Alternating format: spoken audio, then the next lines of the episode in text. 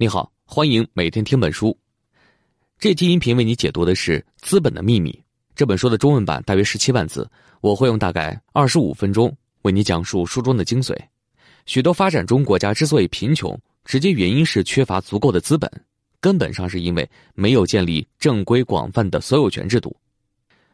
套用列夫·托尔斯泰的《安娜·卡列尼娜》那句著名的开篇语：“富裕的国家都是相同的，不富裕的国家各有各的不富裕。”从工业革命以来，以欧美为代表的资本主义国家，比如说英国、法国、德国和后期的美国，在短短两百多年里创造出了惊人的财富，可以说一个个都是国富民强。可是，这种以资本推动的发展模式，在向西方国家以外的地区推广的时候，却是各种水土不服，甚至酿成了灾难。比如，严格执行西方各项建议的俄罗斯，在一九九零年到一九九七年间，国内生产总值下降了百分之四十一。男性的人均寿命也下降了四岁，那为什么会这样呢？有很多说法，比如发展中国家的人不具备企业家精神，发展中国家文化不适宜，发展中国家的人智商太低等等。在作者看来，这些理由通通站不住脚。几百年前欧洲的情况和今天发展中国家的情况没有什么两样。如果说这些理由起作用，欧洲应该还是几百年前的样子。作者认为。阻碍许多发展中国家从这种发展模式中获利的原因只有一个，那就是他们没有办法创造足够多的资本。资本对于市场经济的意义，就像河流对于航运的意义。资本代表着河流的宽度和深度，来往船只运送的货物就是创造出来的财富。只有足够宽、足够深的大河，才能够支撑起大规模的航运，才能够高效的创造价值。那既然资本这么重要，那如何才能创造出足够多的资本呢？这就是本书主要讨论的问题。虽然这本书成书于两千年前后，距离今天已经快二十年了，但是有个前提仍然成立，那就是市场经济是目前我们所知的帮助人们摆脱贫穷的最有效途径。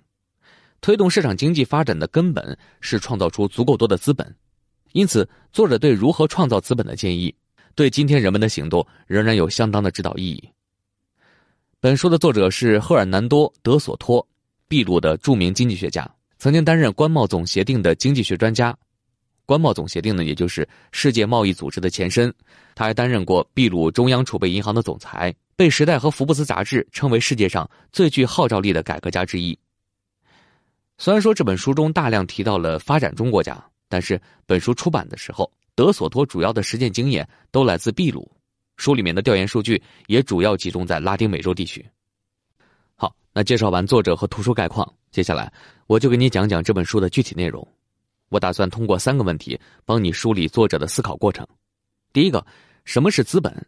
第二，为什么许多发展中国家没有办法建立起广泛的所有权制度？第三，应该如何在这些发展中国家建立起广泛的所有权制度？那我们就先来聊聊资本的身世。这部分呢？有三个信息点和你分享：什么是资本？如何获得资本？以及资本如何影响整个社会？先来看看什么是资本。资本这个词最早出现在中世纪的拉丁文中，指的是牛或者其他家畜。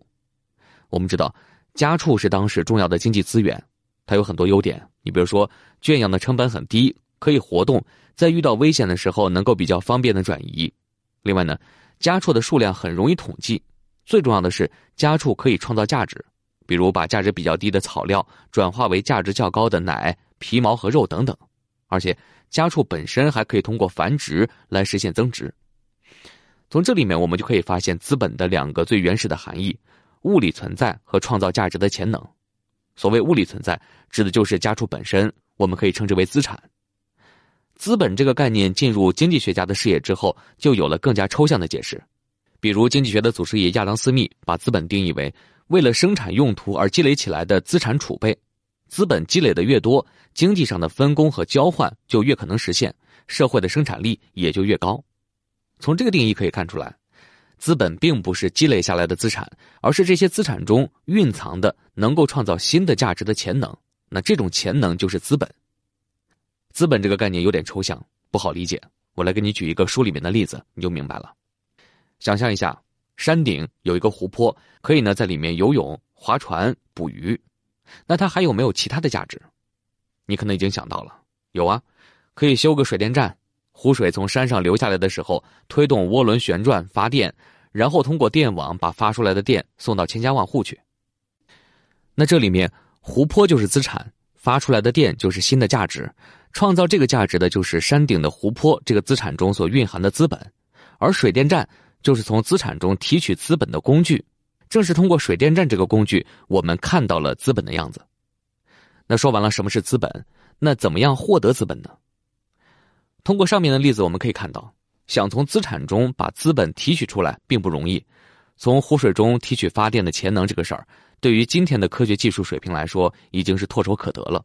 但是，如何从资产，比如说房屋、工厂，甚至是我们的智力、体力中提取出资本呢？这个就比较困难了。作者认为。西方国家的成功和富裕，正是因为他们拥有了可以从几乎整个社会所有的资产中提取资本的手段。作者称之为包罗万象的正规所有权制度。所谓的所有权制度，就是一套对资产的使用和转让进行管理的规章制度。通常呢是以法律、法规、条例这些形式存在的。考虑到资产种类和用途的多样性，这些法律条文通常数目惊人，关系复杂。为了便于理解，你可以把所有权制度啊。想象成一个巨大的、不断更新的账本，里面一条条记录着所有资产的归属和资产的所有者能够对他的资产做些什么。那你可能会问了：所有权制度是如何创造资本的？资本又是如何影响整个社会的呢？这个过程要经历三次蜕变，还有点正反馈的意思。咱们举个例子解释一下正反馈。比如微信，用户越多，价值越大，价值越大又会吸引越多的人加入，这个就是一种正向的反馈。那资本和社会的正反馈又是怎么回事呢？我来给你一步一步剖析一下。一开始，正规所有权制度帮助人们摆脱了物理的限制，什么意思呢？比如说，对于一栋房子，在所有权制度里面，主要记录的是它的经济和社会价值，比如说它的可能用途是居住、是生产经营还是出租，能不能抵押，而不是房子的物理属性，比如说墙有多厚、天花板有多高。总之呢。就是把资本和它所代表的资产分开了，把人们的注意力更多的集中在资本这个概念上。接下来，资本开始了第一次蜕变，叫信息标准化，把人们的注意力吸引到了资本上之后，就可以用一个一个标准化的概念去描述相似的资本。你比如说，现实中的公司五花八门，但是在资本市场上，仅仅通过几个表格，比如说资产负债表、利润表、现金流表和所有者权益变动表。你就可以大体了解一家公司了。那这几个表格呢，我们就不解释了，你只要知道大概的概念就可以了。这种针对资本信息的标准化，不但方便了人们查阅，也方便了人们对不同资产的评估和比较，大大降低了交易费用。这次蜕变还产生一个副产品，叫责任制度。资本信息的标准化方便了人们的查阅，相当于呢把不同的资本从各自的小圈子里面直接送到一个大超市。不过呢。天下没有免费的午餐，资本信息向所有人开放以后，它的所有者从此就要生活在聚光灯下了，要对自己的行为负责了。因为在正规的所有权制度下，不守规矩的人很容易被抓到，而且后果非常严重。那这种由所有权制度建立起来的责任制度影响深远，可以说整个金融、保险等行业就建立在这个责任制度之上。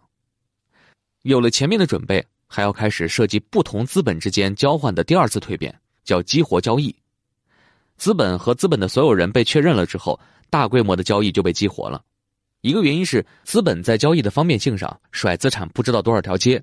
你比如说，在资本市场上，一个工厂可以同时由无数人拥有，这些人拥有的份额可大可小，甚至说这些拥有人也可以变来变去的。但是同时，工厂照常运转，物理属性没有任何变化。但是呢，如果把工厂拆了分给几个人，想攒起来开工就没那么容易了。另外一个原因就是，所有权制度不仅保护所有权本身，更强调保护交易，鼓励人们尝试更多的交易。结果就是允许人们只用很少的交易步骤，就可以实现大量资产的移动。接下来就是资本的第三次蜕变，这次蜕变把资本的所有者也卷进来了，联系起了所有人。正规所有权制度激发出的交易网络，把资产的所有者和资产、资产的地址以及所有权地位和各种执行机制，比如说。股份公司不同持股者具有的权益联系在了一起，在西方世界形成了一个类似今天互联网的交易网络。并入网络的用户越多，网络所能创造的价值就越大。这个错综复杂的交易网络，也许就是著名学者马克思韦伯所说的“人们自己编织的意义之网”。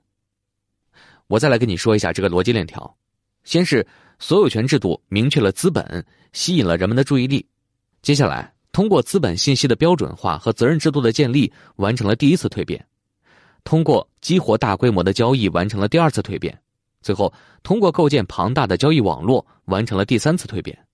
这期间啊。更多的资本和更复杂的交易网络被创造出来，这反过来呢，又需要新的、更丰富的所有权制度来支撑，这就是前面说的正反馈的意思。好了，那以上呢就是我们讲的第一方面的内容。首先，资本是一个抽象的概念，指的是资产中蕴藏的能够创造新的价值的潜能。其次，西方国家利用正规所有权制度创造了资本，并且通过对资本信息的标准化。降低了交易成本，构建了一个广泛的交易网络，激发出了无穷的创造力。我们在第一部分提到了，正规所有权制度就像一个巨大的、不断更新的账本，按照统一的格式，一条一条记录着所有资产的归属和资产的所有者能够对他的资产做些什么。西方国家正是通过这个制度获得了大量的资本，然后又利用了这些资本，创造出了惊人的财富。那么问题就来了。为什么许多发展中国家没有办法建立起广泛的所有权制度呢？为了回答这个问题，第二部分我们先来看看这些发展中国家的现状，再来找找原因。为了搞清楚发展中国家的真实情况，作者和他的助手们在很多个发展中国家进行了细致的调查，就发现啊，那里很多人因为遵守官方法律的成本过高，最终选择了在官方法律之外生活和工作。比如说在秘鲁。如果说你想获得一块土地的合法所有权凭证，需要通过五十二个政府部门完成二百零七道行政手续，耗时六年十一个月。但是呢，这些生活在法律之外的人同样有保护和利用自己资产的需求。于是呢，一个一个大大小小的不合法的社区出现了。每个社区里面都有类似官方司法机构的组织，执行着他们特有的社区契约。这些社区契约主要有三个来源。首先呢。他们会从已有的官方所有权制度里面选择部分可用的法令，其次，在特殊情况下形成的一些临时章程，你比如说，像十七世纪六十年代，美国的马里兰地区就存在着一种被称为斧头权的所有权制度，就是把泉水源头附近的几棵树弄死，在上面刻上自己的名字的缩写，那这就表明对周围一片土地的所有权了。最后呢？他们在制定社区契约的时候，还必然会参考原籍或者是在当地已经形成的惯例。这些社区契约里面记录的资产有多少呢？为了搞清楚这个问题，作者和他的助手们对五个发展中国家的城市进行了调查。他们选择了不易隐藏又方便评估的房地产。当然，这些房地产在官方的记录里是不存在的，算是违法建筑。调查的结果显示，光是在秘鲁。这些违法建筑的价值就极其惊人，总价值七百四十亿美元，是有历史记载以来外国在秘鲁全部直接投资的十四倍。就换句话说，就是发展中国家的穷人们在法律框架之外非法使用的土地，创造了巨大的价值。但是问题是，这些价值并不能直接转化成他们的合法财产，因为缺乏相应的法律知识，或者说接受现有法律保护的成本太高了。那既然许多发展中国家已经创造了如此多的资产，为什么就没有能够通过建立全面的所有权制度获得大量资本呢？作者认为，因为存在两个盲点。第一个盲点，这些发展中国家的政府严重低估了这些不合法的社会部门的规模和性质。作者认为，在很多发展中国家，不合法的社会部门绝不是什么次要问题，因为存在着庞大的生活在法律之外的群体。不遵守法律已经变成了社会准则。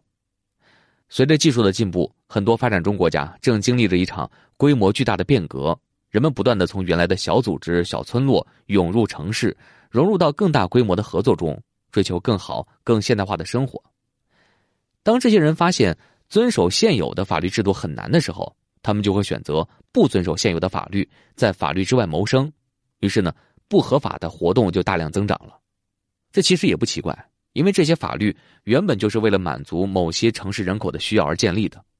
如果说政府对这些生活在法律之外的人没有一个正确的认识，就会出现法律制度的僵化，最后引发激烈的冲突。第二个盲点，这些发展中国家的政府没有意识到不合法活动大量增长这个问题，并不是什么新问题。西方国家在工业革命期间就经历过类似的情况，当时西方政府的眼里也是到处都是人口流动、非法劳工、疾病和犯罪，他们也想着试图逐一解决这些问题，但是。无论是住房部门还是卫生部门，他都搞得焦头烂额。直到他们发现自己面对的不是单纯的人口问题或者城市问题，而是过时的所有权制度的问题，靠着零敲碎打和某些权宜之计根本不行。只有通过对所有权制度进行改革，把更多的人纳入到法律范围之内，通过更大范围的分工合作，提高生产力，才能逐渐在秩序中化解那些原来看着无解的问题。如果政府没有认识到解决问题的关键是建立广泛的所有权制度，就会在各种问题的泥沼中越陷越深。好了，以上就是我们要说的第二方面的内容：为什么许多发展中国家没有办法建立起广泛的所有权制度？